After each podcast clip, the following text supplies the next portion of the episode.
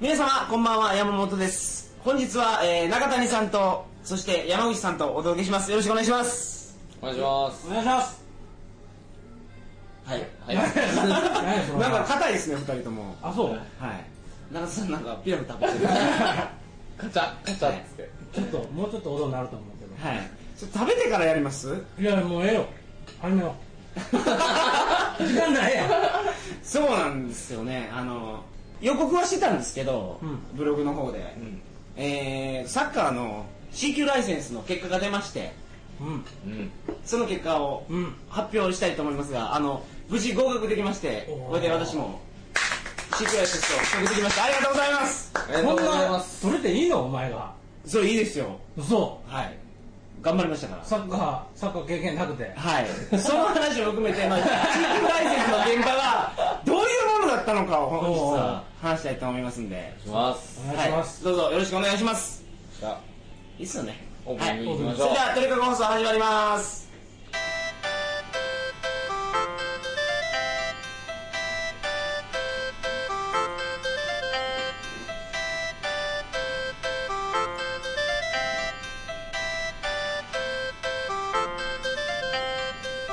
改めましてこんばんは2008年8月8日金曜日鳥かご放送第149回をお送りします番組に関するお問い合わせは info.tkago.net info.tkago.net までよろしくお願いしますというわけであの C 級ライセンス取得しましておめでとうございますあのその時の話をさせていただきますサッカーねはい中谷さんも取りたいんですよね取れますあの 撮りたいけどもう撮るそう長い目で見たら絶対取るあいつかは、はいそうなんですね面白そう面白いですよ、ようこそサッカーファミリーへあそうですありましたねはい、ありえがとそうございのますライセンス取ったらサッカーファミリーに入れんのもちろんそうだ登録してますから僕サッカーファミリーってあんのあるコーチとうんあと審判とプレイヤーの人は登録のカードってもらえる持ってんのサッカーファミリーって書いてあるのいやそれ知らない入ってないああけどそうそ ただ僕あのなんかいろいろ来るらしいですよ僕の家に何があの JFA から何があの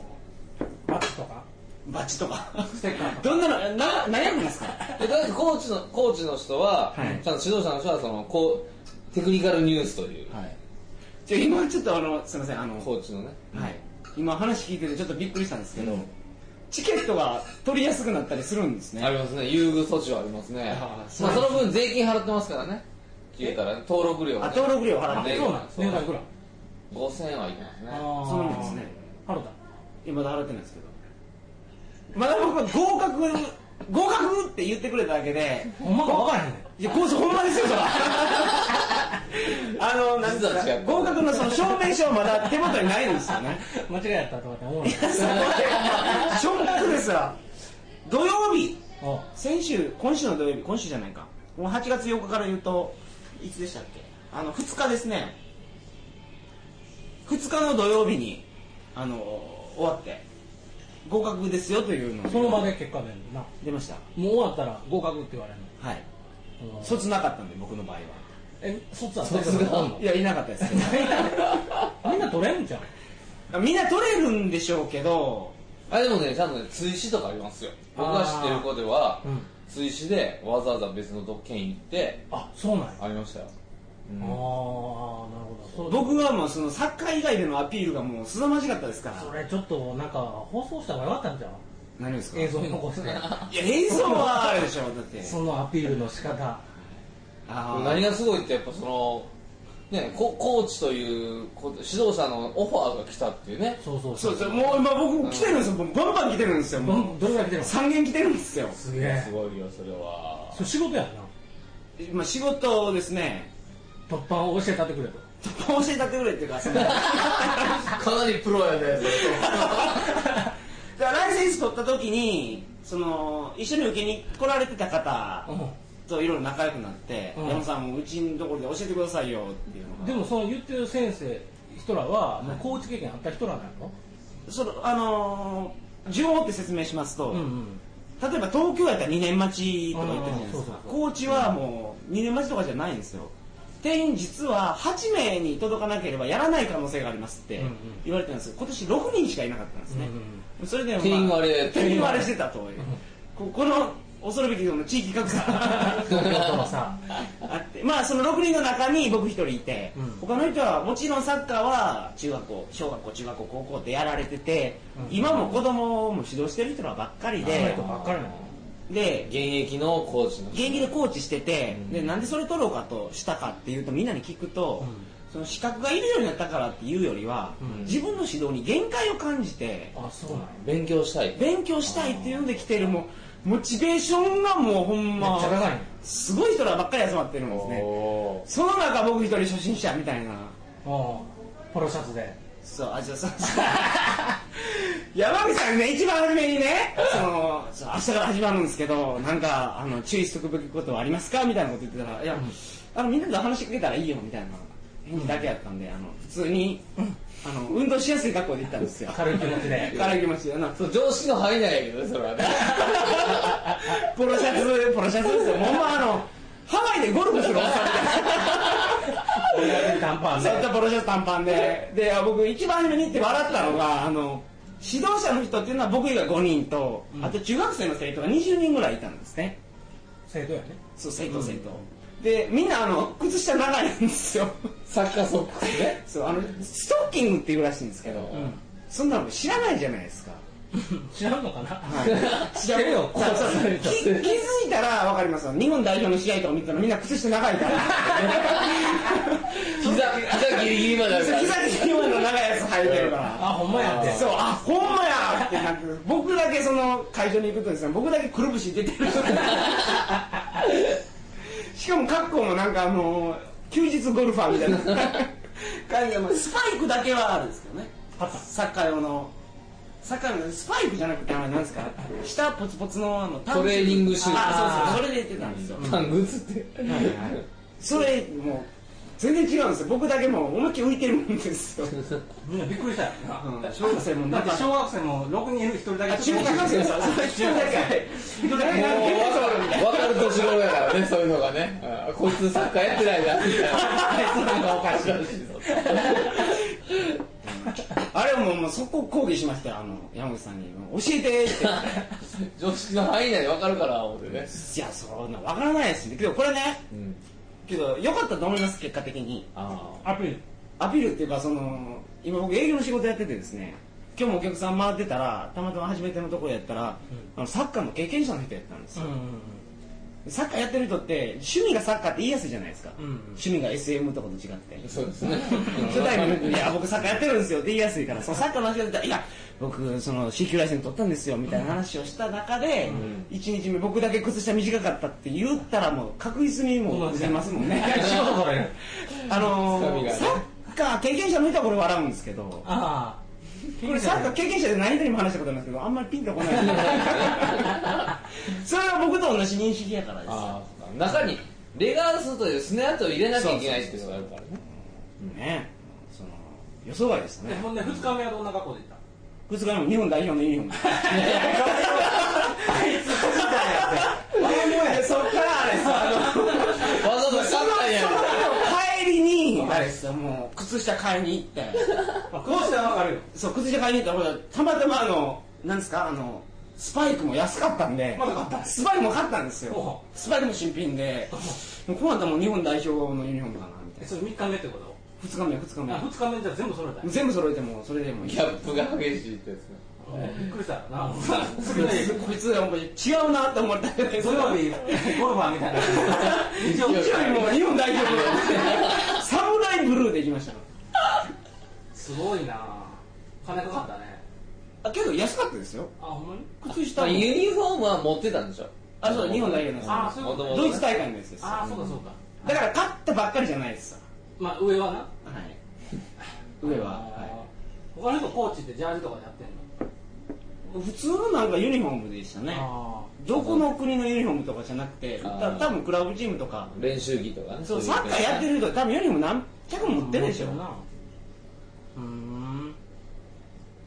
でもこんな笑い話だけじゃないですよもうほんまなんだ聞くも涙語るも涙その涙あんのそらしんどいですよこの高知県って気温が高いじゃないですかで今時期やしね夏でねあのー、7月の1週目の土日2週目の土日3週目は休みで4週目の土日で8月の1週目の土曜日これ全部やったんですよ、トータル1か月ぐらいですかそうですねうんう午ん前中は普通に実技なんですねでそれは普通のコーチがいろんな練習を僕らに教えてくれるんですよでコーチ先輩がコーチっていうのはその僕らの先生ですああ講習会のインストラクターインストラクターで、まあ、その人永久ライセンス持ってる人でしたけど、あのー山口さんに聞くと東京でやった時は、あのー受講生が30人いたそうなんですあよあやっぱ多いねいますねうんで僕の時6人30人やとですね練習してる時に休む時間あるでしょはあ例えば、ありますねこういうことを例えばドリームの突破をやりますってなった時に、うんね、30人やったら、うんねね、5人やってて残り25人見てるわけですから、6人になるともうフル出場ですよねずーっとずーっとやらんだんですよもう30度超えてるわけですよ気温は僕そうこうしますね結構ちょほんまこんなにしんどいんかと思って 僕ね体力は山口さんにも言われてたんでその作れないまあ作作っていってたんですよちょ結構自信あったんですよすごいなそれありがとうございます、うんでも他のみんな普通にサッカーとか今もやってる人も死んでましたから う僕はあのこんな経験今までないんですけど水飲みすぎて、んうんあの下痢になりましたからねああそうなんやあーそれ初日初日じゃなくて2日目のあの日本代表のユニフォーム着てた 原因だったんや時でそもうそれぐらいもう水飲まずにはいや僕らの部活の時と今多分時代が違うんでしょうけど、うんサッカーの練習やってたら休憩と給水があるんですよ今あ給水ってのがあるね今やってるでしょ給水って給水がありますねうんだからまず練習が終わったら、うんうん汗いっぱいかいてるから水を取るだけの休憩っていうのがあるんあですよあそうなんやだから水飲んだら座っすぐ来いみたいそうなそう座ったりせずにあー給水って言ったら水飲んでうんうん帰っていくんですよみんうなんそうなかった俺らの時僕もそんな存在知らないですから、給水って言うと、あー、休憩入ったと思って、座ってこれ水飲んで、あースパイクのところに紐外したら、みんなはもうすぐ走って帰ってくるから、あー、あーやばいやばいみたいな感じで。へそうなんですよ。だから給水中に僕もう、腹いっぱいになるまで水飲んでたん飲み方分かってなかったわけで。ねそうそう、もうそれはもうちょ全び然ちわょびかちらょなびいでいいわけですよね本当そはうね給水やから。えガブガブ全部休憩やと思ってたからう。んうんうんうんでも練習のもう、前半の後半ぐらいにもうお腹がもうくるくるくるみたいになってきて。そんな飲んだよはい。あこんな経験も初めてです、僕。あで日焼けも今すごい焼けてるでしょうんうんうん僕これ服脱ぐともう白と黒であ分かれてるぐらいサッカーで僕日焼け止めちょっと塗ってましたけどあ塗ってたの意味ないですねあんなに汗かいたら取れますからね取れますあウォータープルーフ塗ってたんですけどねー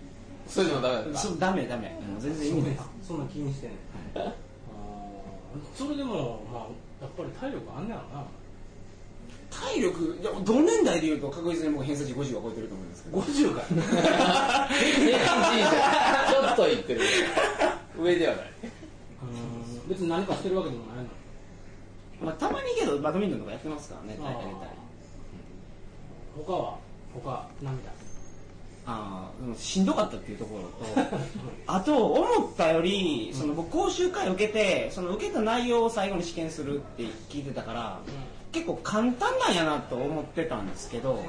そうじゃなくて結構自分で考えなければいけないファクターっていうのがいっぱいあるんですよああで僕の場合は出された宿題っていうのが僕の課題っていうのがゴールを奪うための突破やったんですけどうんその突破のための練習とかも全部考えなければいけないうんで僕の場合はいろいろ人に聞こうと思って中谷さんに例えばうんうん一つ聞いた聞いり、たよで山口さんに電話かけてもメールだけても 全然もう返ってこないんですよ返事がな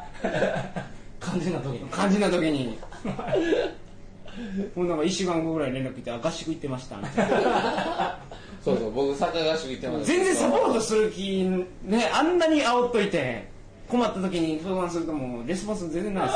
すからねいや自分で考えないとそういうのはねやっぱりねでもそれはけど結局良かったんですよね あそうやってみてね、うんだからそのために僕は本番のところは中学生やったんですけど、うんわざわざその同じ受けてる他の先生が教えてるところに行かせていただいてですね僕がこんな練習を考えてるっていうのを試させてもらったんですよそれは小学生やったんですけどそこでももう僕すでに山本コーチって呼ばれてましたからねなんだ貫禄があるのかいやもうその日本代表のユニフォーム着てるからじゃないソックスも長い し。そうさソックスも長いし なコーチって日本代表のユニフォーム着てんのかないや どうなんですかねコーチ逆に来てない から。絶対着てない逆に来てないね。うん。山本コーチはもうすごいフレンドリーやからあそそううもうだ上から目線じゃないですも ん同じ目線やから他のコーチは違うもん他のコーチもいやそんなに偉そうじゃないですよそうやろいやみんなないかいや低いっていうかそみのんなお父さんを見ちゃいますそういうのって。あけど僕が受けてた時、年代一緒ぐらいでしたねあ30代32からまあ、ほとんどみんな30代ですねうーん。え、でもやっぱ子供に受けるのはやっぱり同じ目線でちゃんと、そグーグーグーとか言える。うそうそうそうそういうねグーグーグーグーあのに数字数えるだけでも123とか言ってたら受けるん で45とか言ってたら受けんねやそうですもうそそんんななででもいもけんねやそうそういうところでやっぱり掴まないとだってサッカーの僕技術で掴め ないから違う部分で使いまくってないでこれは言っときたいですけどあのやっぱりこれ受けるとすごく上手になりますよサッカーがえサッカーに対する考え方講習会受けるとね。そうそうそうそうあ受けるって C 級ライセンスを何受けるっていうのか分からへんやんあ子供受けに受けるる。あグーグーグーとか子供で。に受けるとじゃなくて講習会受け講習会に参加すると、はい受講ね。受講するいいなぁそのサッカーの考え方とかそのボールを持ってない時にどうやって動くかとかいうのも理論的に教えてくれるから、まあ、僕とか全然知らないから分かりやすいですよねうんうんでそれ以外にもやっぱり、まあ、6人っていうのがあったんやと思いますけどそれは良かっよかったと思いますよかったはい密度が濃いですね、はい絶た対地ね方で出た方がいいよなうん、絶対それは思いますねねうん、どこで受けようかなこコーチがいいと思いますよ遠いよ毎週週末高知に行こうか あの2万円ですよ飛行機代あ高知まで片道、はあい、どうですかあいやちょっとやめとこうじゃあ店員割れそうやしあのけどコーチでも言われましたよ最終的に何山本さんはちょっとあの今まで受けてきた受けてきた人の中では特殊やと、そりゃそうやろな正直そういう人を増やしてほしいっていうのを言われてましたねあーサッカーを経験してない人でもどんどんサッカーの世界に入ってきてほしい と特殊やもんなだから未経験やったらいいってわけでもないやろほな冷やかしが増えても困るやろ冷やかしじゃ絶対取れないですよほんまに、うん特にコーチは35度年齢がなから6人で走り回らんとダメなんですから体力だけのある冷やかしはどうなのいける でしょそれはいいのサッカー的にはいやけどできへんいや分か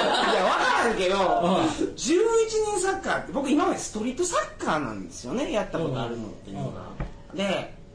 あのもう山口さんにもずっと注意されてたんですけど僕、サンダルでやってたんですよサッカー それはもう足悪くなるからとかもうそれサッカーじゃないっていうの言われてたんですけど、サンダルでドイツとかでいろんな国でやってたんですけど、サンダルじゃやれないですね 11人サッカーそんなもんじゃなかった当然裸足やしねその時はああそれが分かったんやそれわかるもう靴下がまずあの長くないといけないからそれ短いのに通してほしかったなポルポロシャツであポロシャツで最後まであーうん、うん、そうかでそういうところなんでしょうねただこうなんかね自分でそこサッカーを純粋に学ぼうとしてる姿勢とかねあ子供にちゃんとこう目線を合わせた接し方とかいやそうそれほんまだからよく言うのがコーコーチ指導者にとって一番大事なものは、うんサッカーの知識よりうまさよりも何よりもパーソナリティっていうのはねよく言いますからねそれはパーソナリティーうんいやもうほんまサッカーの指導者に必要な絶対条件って何ですあか、のな何先生じゃなくて松本先生、ううんんなそれ有名な人でコーチではあそうなんや、コーチじゃもう一番でしょうねあそうなんや、うんうんで例えばその僕はそのウィークポイントがあるじゃないですか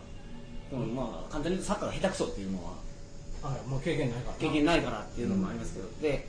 でもその話もした上であの山本五十六の話もしたんですけどあのー、何でしたっけ、えーやってみせじゃんいややってみせ言って聞かせてやらせてみ褒めてやらねば人は動かずみたいな、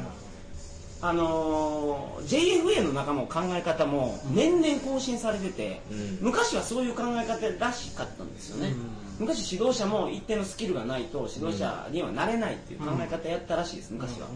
でだからその時の C 級ライセンスの講習会ではそのアウトサイドでリフティング50回ができないといけないとか、うんそういうことがあったらしいんですけど、うん今はそのサッカーがうまいことが絶対的条件かっていうとそうじゃないと、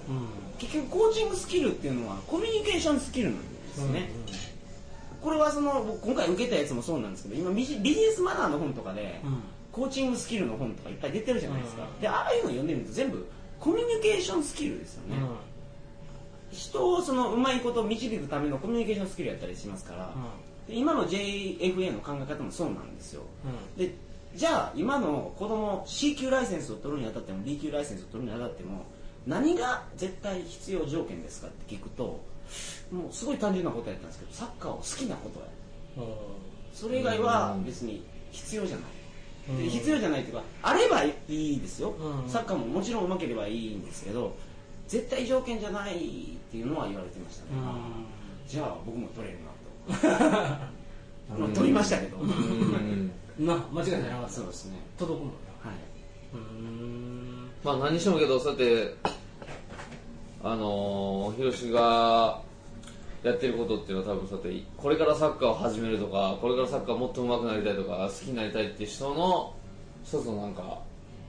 そうですね光になるでしょうね本当そうで、うんあのサッカー未経験な人ももう下手くそでもいいから C 級ライセンスを受講するのが、もういきなりレベルアップにつながりますから、そうそうやなで C 級が2年待ちでも他のもっと違う D 級とかはいキッズリーダーみたいなちょっと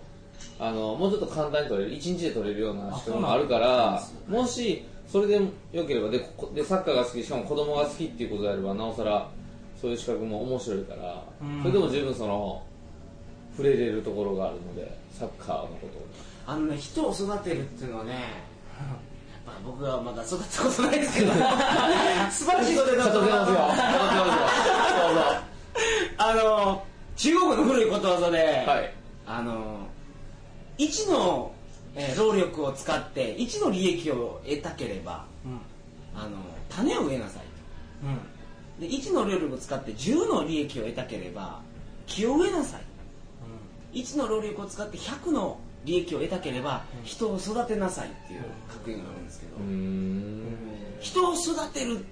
ていうかまあ人に物を教えてその、まあ、まあ育てるっていうことは、まあ、それだけの見返りが多分あると思いますわうん今僕結果出てないですけど、うん教えてそれが吸収して子供すぐ吸収してくれますからね、うん吸収してくれてすぐやれるとやっぱ結果がすぐ見えますからやっぱ嬉しいですもんね、そんなにすぐ見えるもんなんすぐ見えますね小学生とか今までだから知らんかったみたいなだけですからね、うん僕まあまああの耳戸島というかあの 知識だけはあるんでできないですけど そういうの教えてやるだけでそのすぐできるようになったりしますからこれちょっと面白いですよでうん僕はターゲット小学生よりも高校生とかとやるのがいいのかなと思いますけどね教えるとしたら高校生チームを率いたい僕もっと語りたいですもんもっと何がされたいあのサッカーはどういうもんやみたいなことを言いたいみんなの前で言いたい聞けよお前らみたいなそういうのいっぱいあんのお前いやないけど今は今はないけど作っていってそうそうそうそうあ小学生はそういうなんかものを言って聞かせるっていうよりももっと自分で判断させて決断力をつけさせているっていうのが大事みたいですかあうんうんうんまあ世代によって違うわならそうそうなんですよあそういうことも見えてきたわけですね、はいこの年代にはこういうことが必要だみたいなこと、ああそうそう、まあ、けど JFA すごいのが他のスポーツこんなもんないと思うんですけど一貫教育っていうんですか一貫指導っていうかね一貫指導、うん一貫指導をするための指針がもう決まってるんですよ例えばすごい才能がある子供がいたとしても、いろんな指導者の手を渡っていくじゃないですか、その指導者の中でもその芯の部分は揃えようっていうのがうん JFA の中であるんですよ、うんだからこの年代ではこのこれを教えた方が吸収しやすいからこれをやりなさいこの年代ではこれをやった方がいいよっていうのがあって、うんそれにのっとってみんながやってるそういうのってさなんか俺は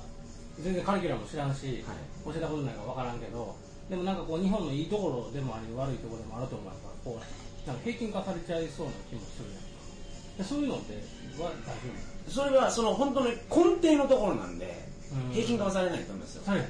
の例えば小学校あゴールデンエイジって言葉があるんですけうど、んうんうんあ何歳から何歳までですかまあいろんな解釈があるけど9歳から12歳うんの間っていうのは、うんその